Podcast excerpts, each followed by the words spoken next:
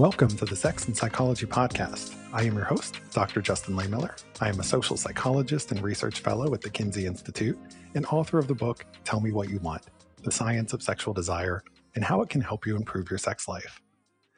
About a decade ago, I received an email from a reader of my blog who asked me why it seems like so many heterosexual men like to watch their wives or girlfriends have sex with other men. At the time, I didn't know the answer to this question because I had never really encountered any research on this. So I did a deep dive and found everything I could about this whole world that was called cuckolding. And just to clarify the linguistics here, that's cuck as in C U C K, not cock, because a lot of people have confused this as cockholding, which could be a part of cuckolding, but it's called cuckolding. So, in the years since, this phenomenon has really exploded. We've seen this in terms of more academic research, discussion in the popular media, a rise in Google searches on this subject, and more. And it has culminated in a new annual tradition called Cuck Week. It aims to celebrate and educate people about the incredibly diverse world of cuckolding. So, to mark the occasion, today's episode is going to be all about the psychology of cuckolding. What is it? Why are so many people into it? And what do you need to know if it's something you're curious about exploring? I am joined by two amazing guests. First, Dr. David Ley is a clinical psychologist and sex therapist based in New Mexico. He is the author of several influential books and appears in both the media and courtrooms as an expert on sex and psychology. He wrote a whole book about cuckolding called Insatiable Wives Women Who Stray and the Men Who Love Them, which was just released on audiobook. David is also a repeat guest on the show, and his appearances are always incredibly popular. My other guest is Rose Caraway, who narrated the audiobook for Insatiable Wives. Rose is a writer, editor, and publisher. She runs Kiss Me Quick's Erotica podcast, which celebrates and cultivates eroticism. This conversation is going to be cucking amazing, pardon the pun. So let's dive right in. Hi, David, and welcome back to the Sex and Psychology podcast. Thanks, Justin. It's always fun to join you. Always fun to have you. And hi, Rose. It's great to have you here and nice to meet you. Hi, it's it's so great to finally get to see your face on my computer screen and and we're talking together. Oh my gosh, I've listened to your podcast for quite a while now, so this is a tremendous honor for me. Thank you for having me here. Well, thank you both so much for joining me. It's a pleasure to do a three way show with you. It seems appropriate uh, for this subject matter. So, let me start by asking both of you how you first learned about cuckolding. Now, I know you wrote a whole book on this, David. So, can you give us sort of the brief story behind how you learned about cuckolding and became one of the world's leading experts, if not the leading expert on this subject. Yeah, somewhat dubious honors, right? I, have told this story a lot. Back in like 2007, 2008, I was um, actually uh, clinically depressed. I was I was dealing with bureaucracies and human resources issues and budget issues because I run a pretty large behavioral health agency, and so I started looking for a project to kind of dive into. And I've always worked around alternative sexuality issues in my clinical practice. And I encountered through a survey kind of process these these two couples who lived the hot wife cuckold lifestyle. And I'd never heard of it before. I'd never, I'd never seen that. I was aware of non-monogamy and polyamory and such, but female-led non-monogamy was was kind of surprising to me. And I, I will confess that my initial reaction was, "That's cucking crazy," and I did. We're going to make that joke a bunch of times today but these couples were really healthy. They had remarkable communication skills, successful careers, families, and and and I realized that even as an experienced clinician, I had allowed bias around female sexuality, monogamy, promiscuity, and such to intrude into my clinical thinking. And so, you know, like you, when you got that question, I dove into the literature and I found that really there wasn't much published on it. The the only thing that I could find and that you and I could really find back when when we wrote on this a few years ago was this study of penthouse letters published by an Israeli psychologist back in the 90s. And I said, remember, I'm depressed. And so I'm looking for a project. And so I said, well, yeah, I'll write a book. And so I started interviewing people about it and traveling and reading all of this fascinating stuff. And it turns out that talking to people about hot kinky sex and reading about all of this hot kinky sex is really an amazing treatment for depression because at the end of it not only did i have a book to publish but i wasn't depressed anymore Hot kinky sex as therapy. I love it. So. Absolutely. the best kind of therapy. Yes. Well, thank you for sharing that. And so, Rose, the same question to you. When did you first learn about cuckolding? And also, how did you get the job of narrating David's audiobook on this subject? oh my gosh. Well, back in 2011, my husband and I started our podcast, the Kiss Me Quicks Erotica podcast. And it was sort of our little expression of our shared sexuality. You know, we both kind of grew up with challenging lives and through I don't know, maybe the universe, we we ended up sort of saving each other from from what was and and became the best of friends and and you know over the years we we really grew up together. He's he's the only guy i've ever had sex with. So we've done a lot of growing up together and and through this show we've explored our sexuality. And one of the first requests that we got from a listener of our show very early on i want to say within Uh, maybe two weeks of our show going live in iTunes was the request for a cuckold story. And my husband had no idea what that was. I didn't know what it was. And so I messaged the the emailer back saying, I, I don't know what that is. Can you describe it to me? And so he very kindly and respectfully said, Well, it's it's kind of a big thing and I can't just briefly describe it to you. Can I share some videos with you? And you know, as a woman, you kind of go you're you you step back a little bit, a little leery of, well, what videos am I going to get? And are they going to be personal videos or whatever? But this guy was really really kind and respectful and and sent me a few videos and my husband and I watched them together and it was unbelievable what we saw. Like that, we're allowed to do that. People are allowed to have that fantasy. People are allowed to seek that out in in real life. And apparently, cuckolding is is bigger than than we are and it's it's everywhere and so of course i wrote some stories about it for the show and i think i've gotten like the biggest response from listeners through those cuckold stories yeah, I'm not surprised because David's previous appearance on my podcast, which was also about cuckolding, ended up being one of the most popular episodes of all time on the show. You know, people seem to have this great interest and appetite in learning about it. And you know, the fact that you got that request so quickly, I think just speaks to the enormous popularity of this interest that exists, but really a lot of people don't know about it or they don't know the terminology around it, right? And I think that leads a lot of people who are interested in it to feel weird or strange or unusual because they don't have a common vernacular and they don't recognize just how widely shared this fantasy is.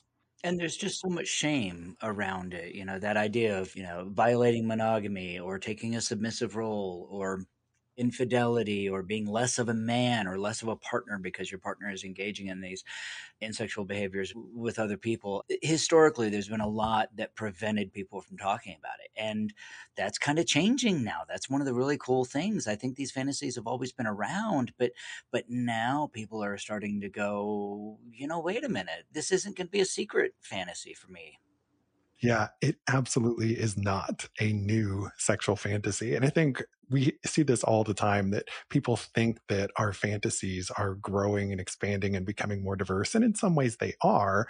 But so many of the things that are out there that people are fantasizing about have been around forever. We just haven't had the opportunity to share them, in part because we feel a lot of that shame about what it is that turns us on.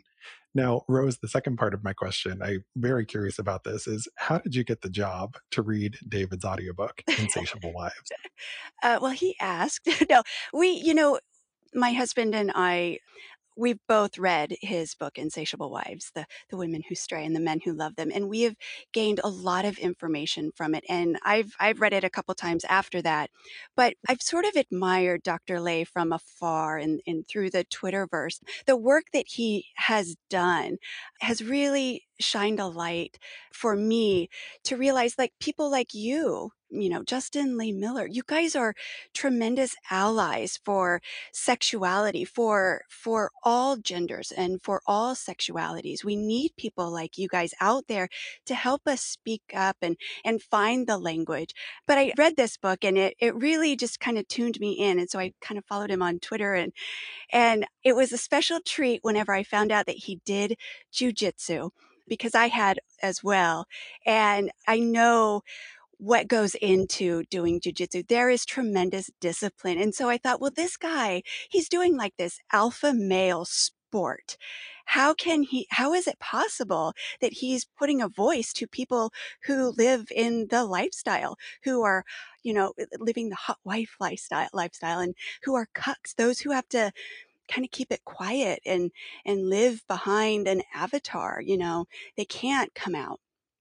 But he's he's doing that for them and it just it takes so much strength and and intellect to be able to do that and to see that we're all okay and you know no matter what our fantasies are. And there's a tweet that Dr. Ley responded with for my husband that I would love to read later because it really sums up and we want him to write that book next. Mm-hmm. so we've already got a plan for you. Anyway, I've just sort of started interacting with Dr. Ley on Twitter and I think we we just felt like kind of kindred spirits within sexuality. And, you know, one day we were like, why isn't this book in audio? This needs to be out there.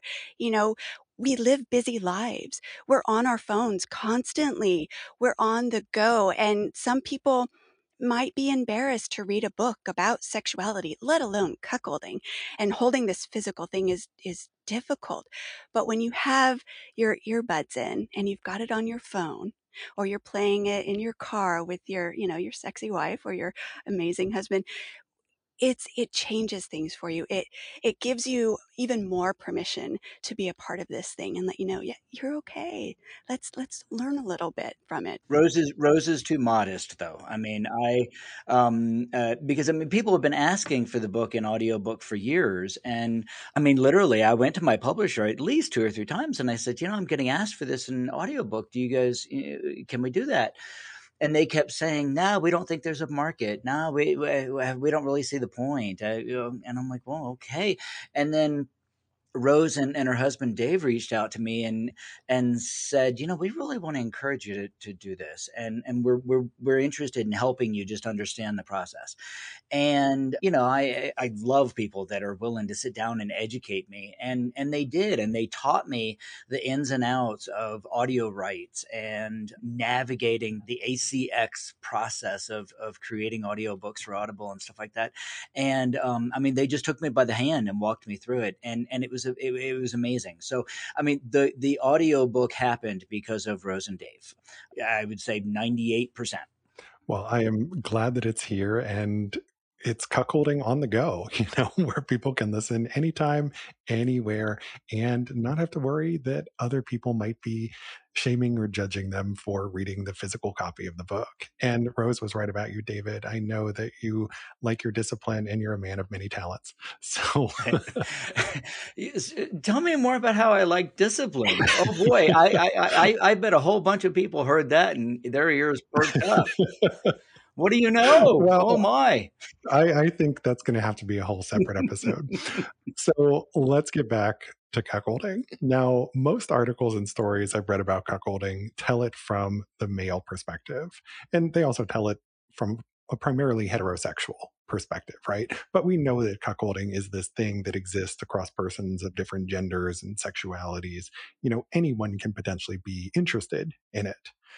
But we hear a lot about how men in particular are into it. We're going to dive into why that is in just a few minutes. But before we do that, Rose, let me ask you for a woman's perspective on cuckolding, because this is something we just don't often hear. So, what is cuckolding like for women, and why do you think so many women are into it? It's it's a wonderful power trip. I think I could start there. You know, we've we've been raised traditionally to not be sexual, to not certainly not express it and and wear revealing clothing, just to be the caretakers of children and of of husbands. And I think that cuckolding affords women a role to be very powerful and commanding. I'm not sure that there is another genre within sex play that elevates feminine sexuality the way that cuckolding does. It is, it's, it's so big. And I know that there are so many labels to it. And I'm still learning the vocabulary. You know, when you hear the word cuck, it's a very loaded word. You know, it comes with pre-loaded assumptions about what that means. And then when you say a hot wife, well, what is that? You know, you let your wife slut around. How can you let your wife? Well, first of all, you don't get to, it's not about letting your wife do anything. There's, it's women taking control of their sexuality and it's men giving it over and feeling powerful for having done so. And it gives me goosebumps when I think about it because when we read this book, Insatiable Wives, light bulbs clicked for my husband and I huge light bulbs. My husband experiences what we learned was called compersion. And that's where he's all about like my pleasure. What, what, like, what do you like? What do you want? How can I help facilitate that? And that's like the root of what cuckolding can be for a lot of people is just letting that woman just woman all over your face. I mean, just be feminine mm-hmm. in every mm-hmm. way possible. And you know, there is a biological design that Dr. Ley talks about beautifully in this book that women have the capacity to not only orgasm, but to orgasm many, many, many times. And once we get going, you know, we are that Ferrari.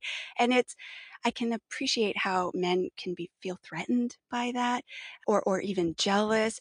But if you read this book and you take a step back from what the traditional role of being a man is, or even just you're okay as long as you guys communicate.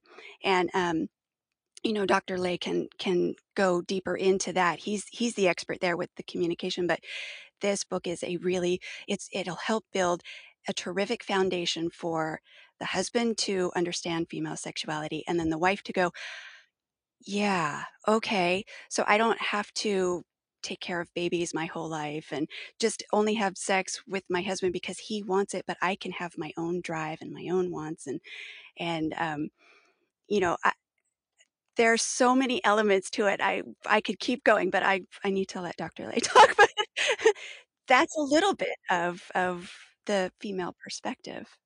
I mean, there, over the years since I wrote the book, and, and it's amazing that you know I first wrote it in 2009. One of the things that just brings incredible joy to my heart is that I have had so many people and so many women write me and say, until I read this book, I thought there was something wrong with me, that I was more sexual than my husband, that I was not interested in monogamy, that I was struggling with monogamy and sexual boredom, and I thought I was broken. And this helped me accept those aspects of myself and then share them with my husband and other men. And there was this one story I tell in the book of, of a woman who I interviewed, and, and she and her husband had been older. She'd only ever had sex with her husband. They'd grown up in small town and very, very traditional. And as they started exploring hot wifing, her teenage daughter came to her and said, Mom, something is different because you are being so you know kind of assertive and and taking charge of things. And the daughter didn't know what the parents were doing but she could see that the mom was walking around with power that she didn't have before. And i just thought that was so cool. Yeah and that's something I've talked about previously on the podcast how feelings of sexual empowerment and sexual self confidence can extend beyond the bedroom and affect the way that you carry yourself in daily life.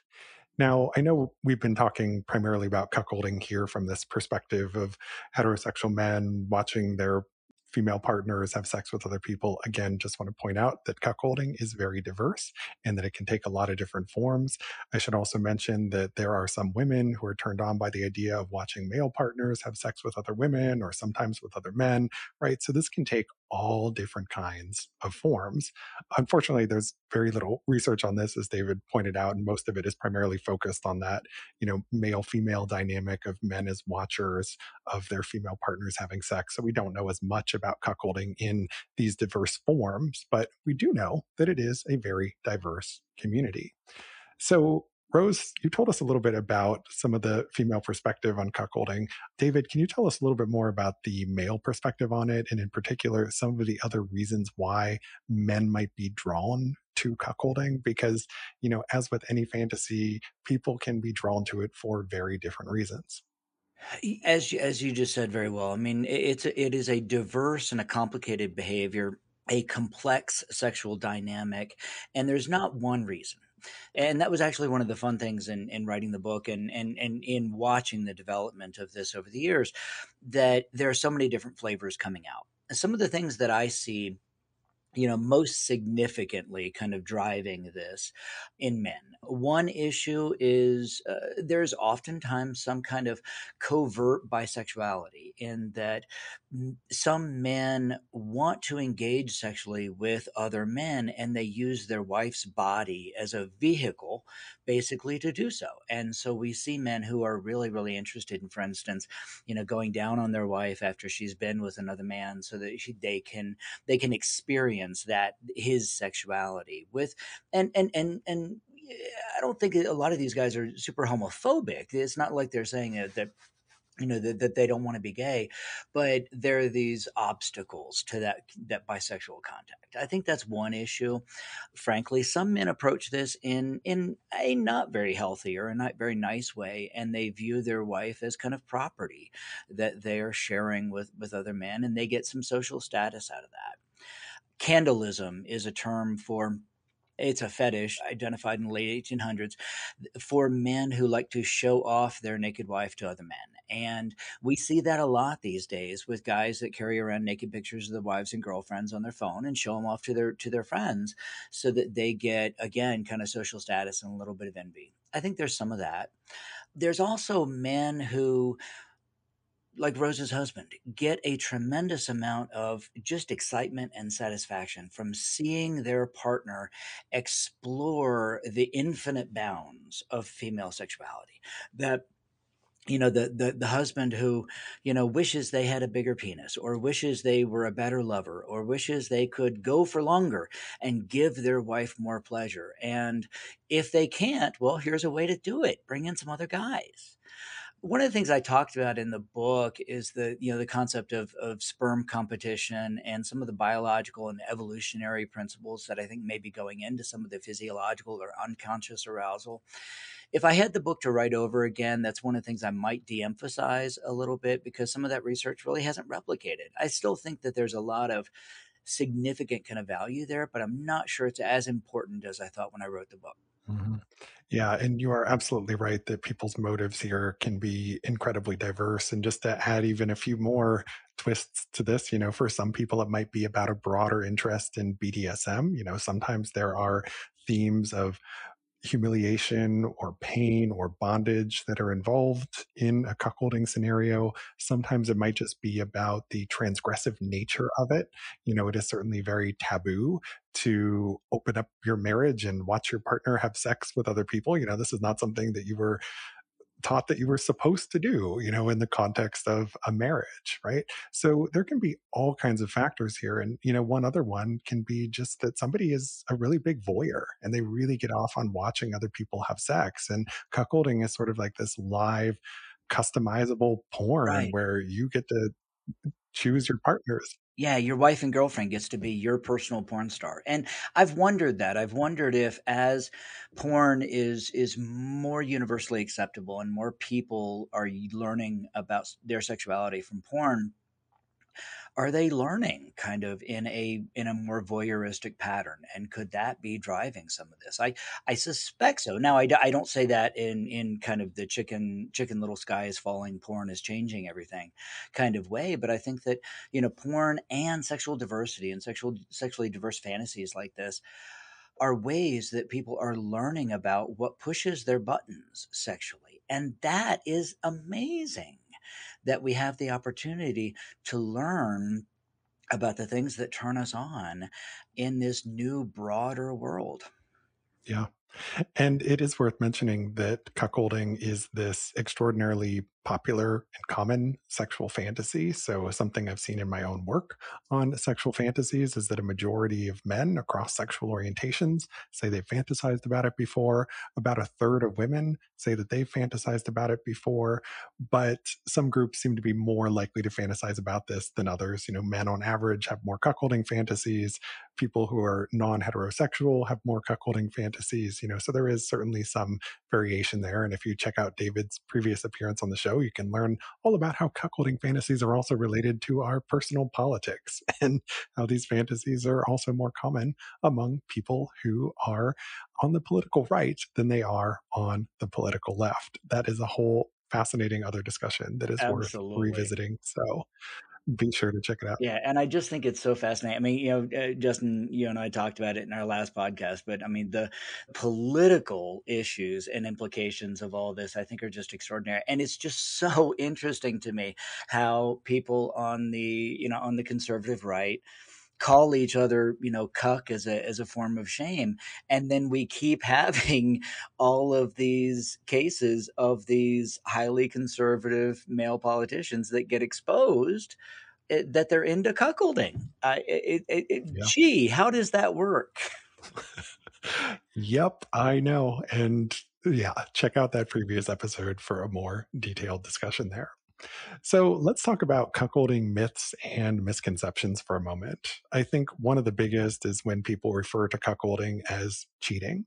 And I think it's really important to distinguish cuckolding from other forms of sexually open relationships and from infidelity because these are all, you know, different things, you know. And if you're talking specifically about cuckolding versus infidelity, one is consensual and the other isn't. Another big misconception is that these relationships never work out, or that by opening up a relationship in this way, it's inevitably going to lead to conflict, if not breakup.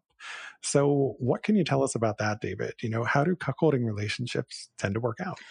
Um, so there, there just happens to be one research study that ever kind of looked at this, and it was conducted by a couple of folks named Justin Lehmiller, Dan Savage, and David Ley, that looked at you know cuckolding um, relationships. Now that was in the gay male population, and what we found was that by and large, for healthy couples, um, cuckolding, exploring cuckolding fantasy was generally healthy and and positive for their relationships.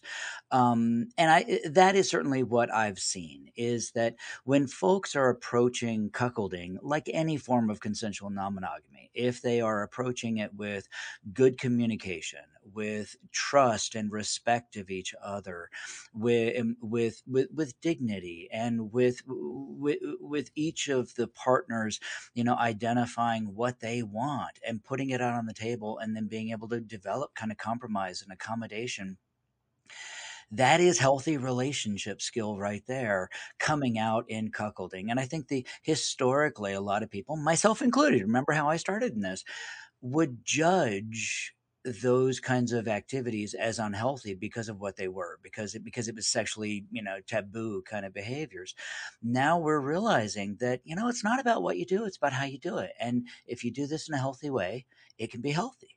Now one thing i will i will point out in the history of cuckolding and and that was one of the things i really loved diving into this as i read the book was that historically cuckolding did mean non-consensual infidelity. It did mean the wife you know cheating without the husband's permission and you know violating the husband's kind of masculinity and dominance and everything else by doing that. Um, a wittol and I, am probably not saying it right w-i-t-t-o-l was the was the name of a, a, a willing cuckold a man who wanted to be cuckolded. And modern cuckolding fantasy and behavior is is is mostly that. It is this willing cuckolding um, but they have flipped it on its head um, taking that non-consensual um, uh, infidelity and making it co- consensual and making the hotness of it kind of related to that taboo history of non-consensual. And one of the things that i see often is men fantasize about finding out that their wife is cheating, and then it turns into consensual cuckolding. Um, so there, there's all these really interesting layers. Yeah, layers upon layers. And as you mentioned, so many different flavors of cuckolding. Now, we have much more to discuss, including tips for navigating cuckolding relationships and how you bring sex to life when narrating an audiobook. But first, a quick break for a word from our sponsors. Studies show that as many as one in three men say they don't last as long in bed as they'd like to. Fortunately, there's a solution for this, and it's called Promescent. Promescent is a topical spray that boosts sexual stamina through temporary desensitization. Promescent is customizable for your body, and when used as directed, it won't transfer to your partner. Use it alone or in combination with other techniques for faster, more reliable results. Check it out, and you'll see why thousands of physicians and sexual health providers recommend it. Promescent offers a 60 day money back guarantee, free shipping on orders over $10, and discreet shipping to guarantee privacy. Learn more and place an order at promescent.com. That's P R O M E S C E N T.com. Looking to become a certified sex educator, counselor, or therapist? Check out the Modern Sex Therapy Institutes. MSTI offers certifications in sex therapy, LGBTQIA affirmative therapy, alternative relationships, and more, as well as a PhD program in clinical sexology. All programs can be completed 100% online and are flexible and customizable to meet the needs and schedules of even the busiest participants. You can take live courses the third weekend of each month and choose from over 300 archived workshops taught by renowned experts in the field. For more information, visit modernsextherapyinstitutes.com. That's modernsextherapyinstitutes.com. And we're back. So we are in the midst of Cuck Week. David, can you tell us what Cuck Week is all about? So, what's the purpose or inspiration behind it, and what all do you have planned? Well, so it's all Rose and Dave's fault. They suggested, you know, as we're releasing the audio version of, of Insatiable Wives, what if we took this as an opportunity to invite the cuckold community to really kind of celebrate and be public about this? And I reached out to to to some of my fans. It's it's weird that I have fans, but I've got them, and and a lot of them, you know, have made cuckolding a huge part of their life and really eh, of their identity, and and and and it's something that they celebrate.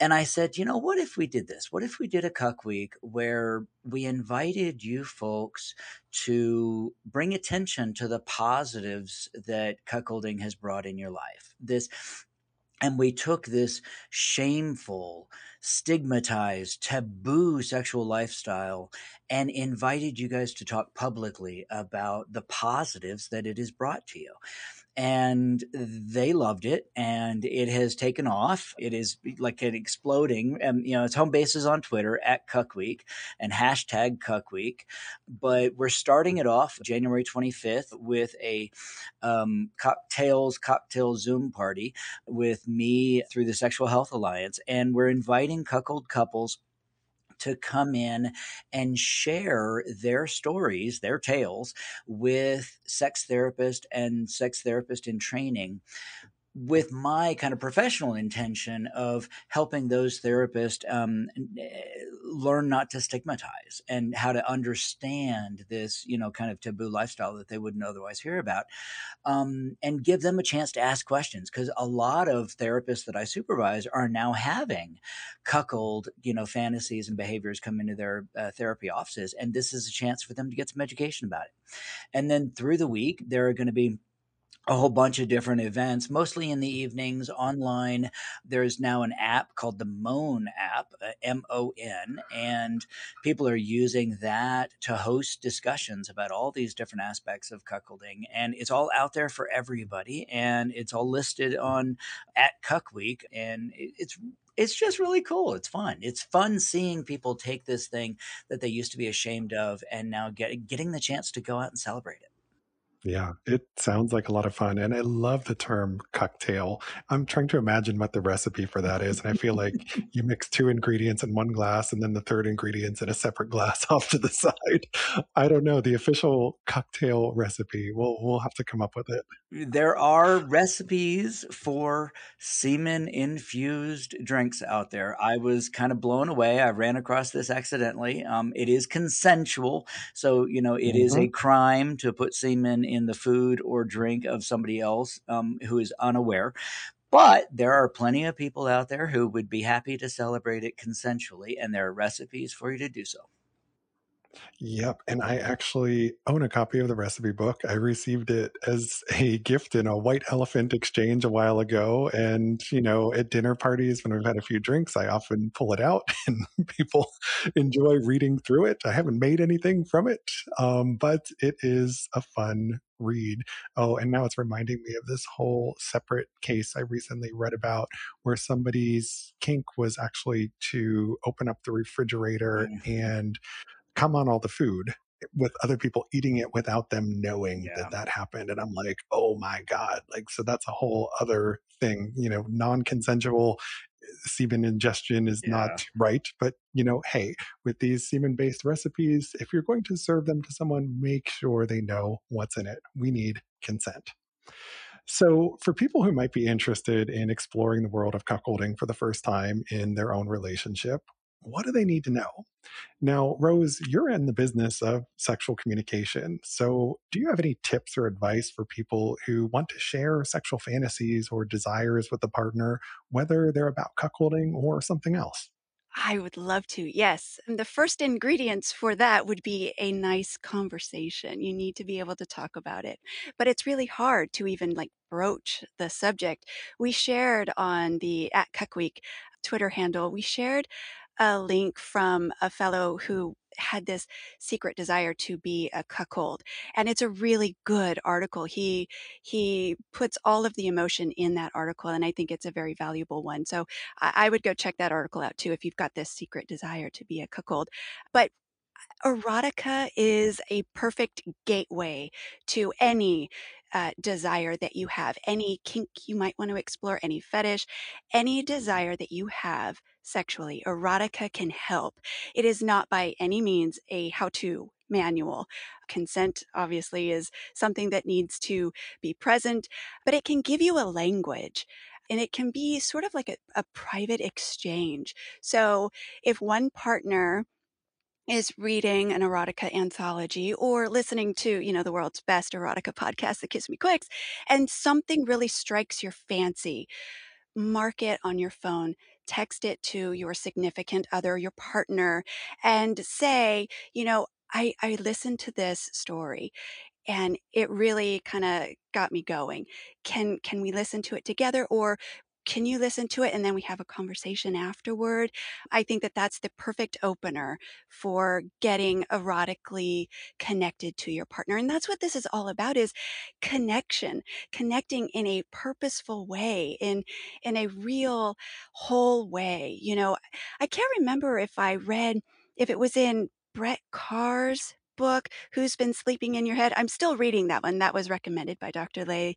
And it's all about fantasies and dreams that people have too, and which really kind of is interesting to me. But I think it was this book that he said not all marriages, the people in them are, are going to be 100% fulfilled sexually. One person is going to want a little bit more than probably the other person. But erotica can open the door to ideas of how to play, like with cuckolding. I don't live in that lifestyle, but in my head, I am a hot wife all day, all night, all throughout my bones. That is me. And erotica helped me discover that. And Insatiable Wives helped me put the language to it and that's why it's so important to to find people that you trust you know i've been doing erotica for a long time and the stories that we feature on the show are ones that we hope our audience will gain something from and you know the reason why I lovingly narrated this Insatiable Wives audiobook is because it's the medicine with the fun.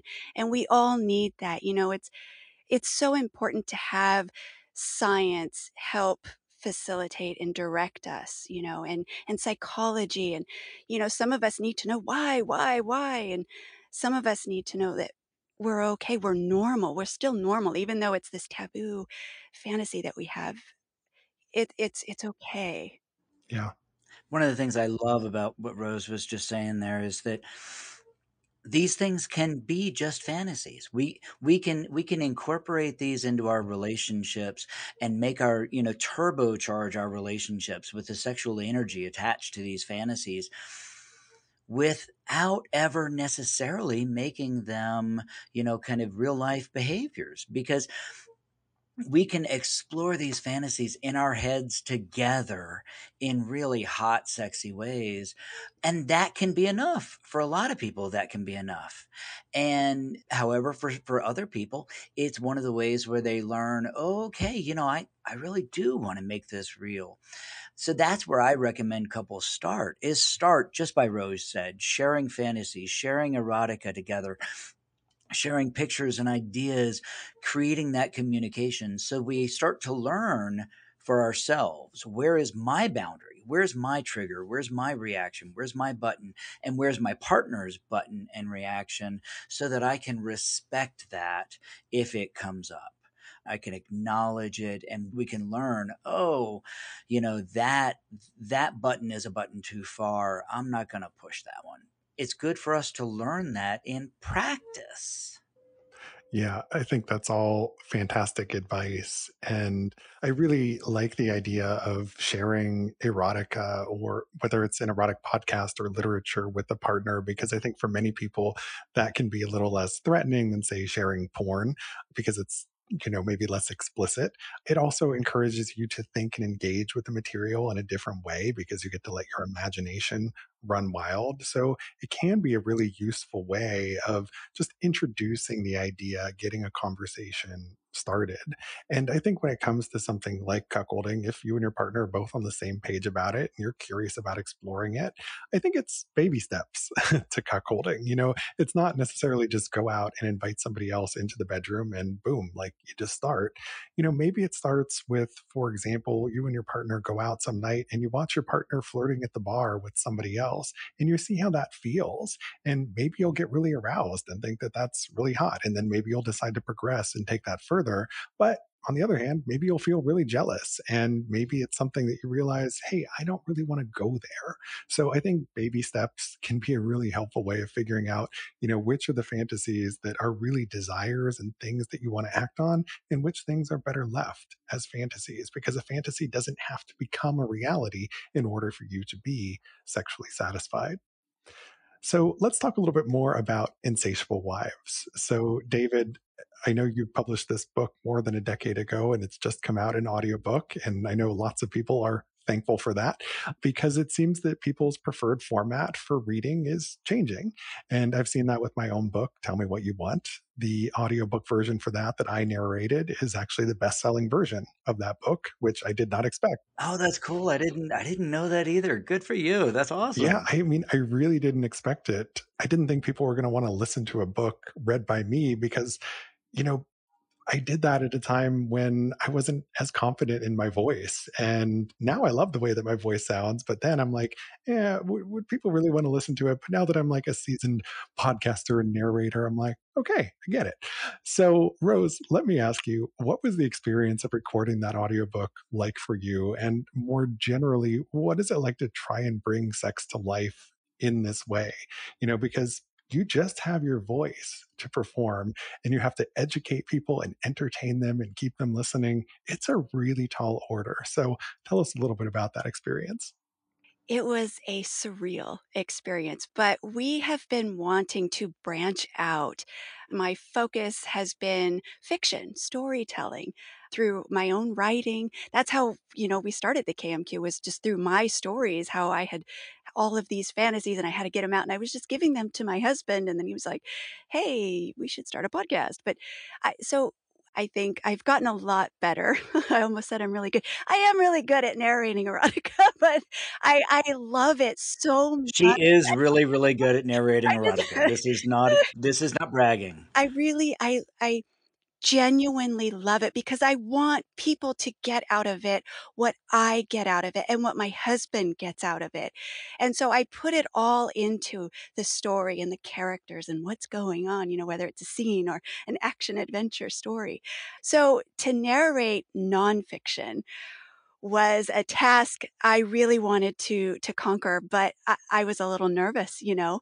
Dr. Ley is a famous guy, and this book is like the Bible for cuckoldry. I mean, it's it's jam packed with so much good stuff and I just wanted to represent it really really well. And so I you know I I got to channel my my inner Sir David Attenborough, my my Laurence Olivier and and all of these, you know, my Kate Mulgrew. I I got to experience all these you know heroes i have in the audio world because there's there's history in this book and so that's a different tone and then there's medicine in this book and that's its own tone and then there's the interludes and i think that that's where my erotica really helped me was putting personality to represent them well because i consider them to be so brave and you know they're the the forefront of this thing you know these people who who come out you know um, I admire that, and I I just I, I wanted it to to to be good for people. So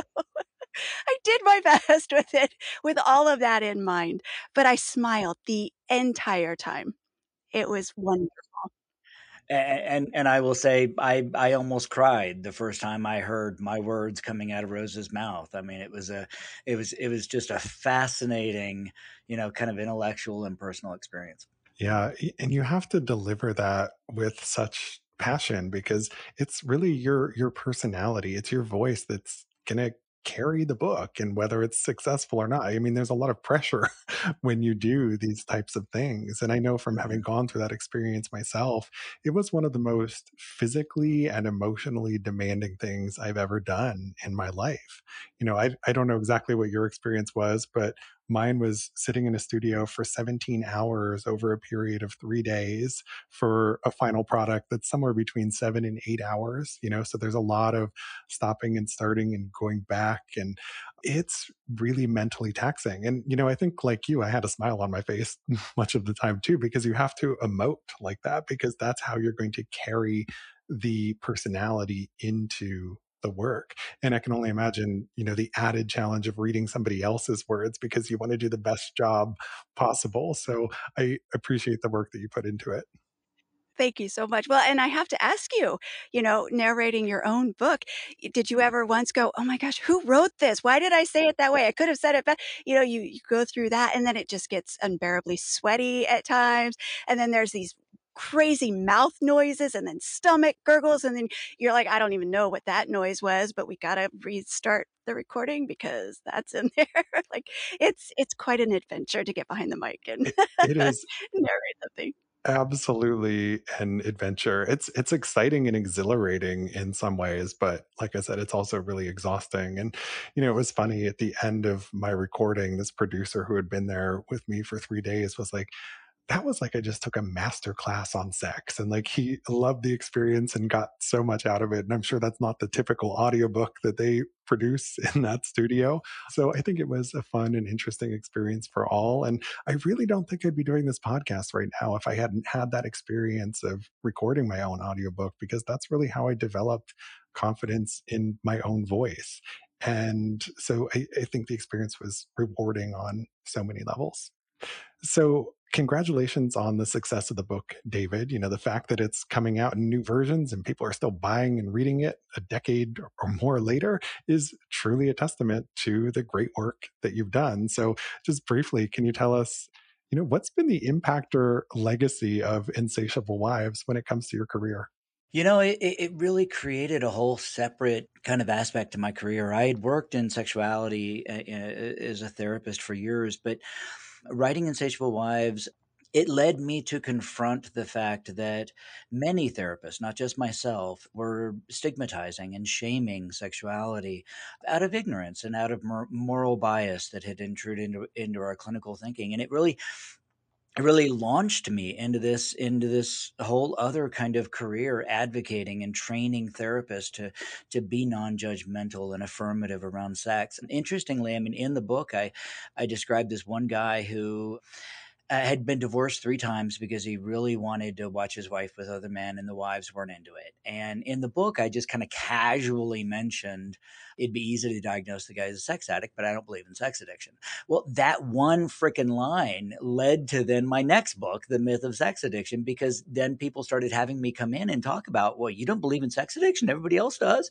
And I'm like, well, no. And so it frankly has had just a huge influence and, and eh, on my career. And but it's also introduced me to amazing people like Rose, like you, Justin, like our collaborator Dan Savage. I mean, Cuckoldress Venus, who who did a, a podcast on this the other day.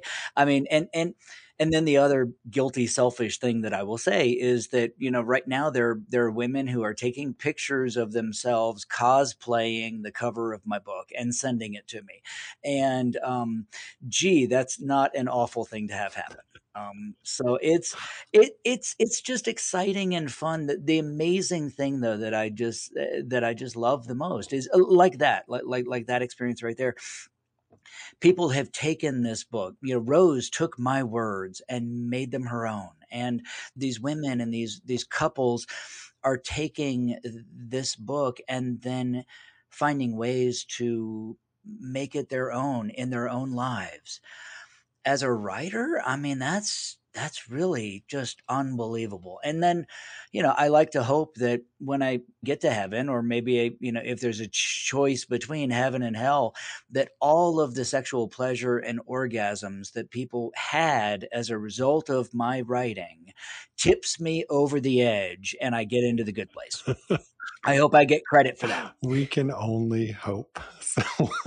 Absolutely. Yeah. It may be my only shot. well, thank you both so much for this fun and amazing conversation. It was a pleasure to have you here. David, can you please tell my listeners where they can go to learn more about your work and read Insatiable Wives or listen to it? At Dr. David Ley on Twitter is my handle. It's L E Y, even though it sounds like getting laid, right?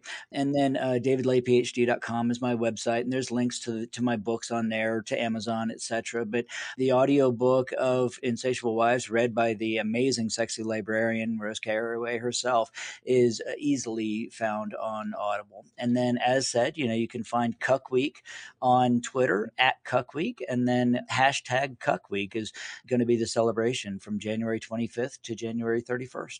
And it's going to be a lot of fun. And Rose, can you tell us where listeners can go to check out your podcast and your work? Yes, absolutely. I'm all over Amazon and Audible. TheKissMeQuicks.com is the podcast. I'm on Twitter at Rose Caraway. And my husband is Big Daddy Dave, so you guys can follow him too. But I before we go, can I please read that tweet that Dr. Ley Absolutely he it's just so perfect and and if there is a message that we want to leave your listeners with i think that this is so powerful. My husband tweeted mr ley a question. What one to three ideas do you think the average person should know about their sexuality or the sexuality of others that might facilitate a happier, more fulfilling life when understood? Asking for friends. So, our lurid listeners reach out to us all the time asking this kind of question. And Dr. Ley's response perfect, like chef's kiss to this is one, you're not abnormal no matter what you think. Two, pleasure and erotic pleasure, especially, is not evil, frightening, addictive, or dangerous. And three, self acceptance of your sexuality is the path to self control, honest relationships, and amazing orgasms. I love that. And that is such a perfect way to end the show. Thank you both again so much for being here. I really appreciate your time. Also, thank you to my listeners. To keep up with new episodes of this podcast, visit my website, Sex and Psychology, at sexandpsychology.com, or subscribe on your favorite platform, where I hope you'll take a moment to rate and review the show. You can also follow me on social media for daily sex research updates. I'm on Twitter at Justin Lehmiller and Instagram at Justin J. Lehmiller. Also, be sure to check out my book, Tell Me What You Want, which has plenty of information on cuckolding in it. And definitely be sure to check out Insatiable Wives on audiobook. Thanks again for listening. Until next time.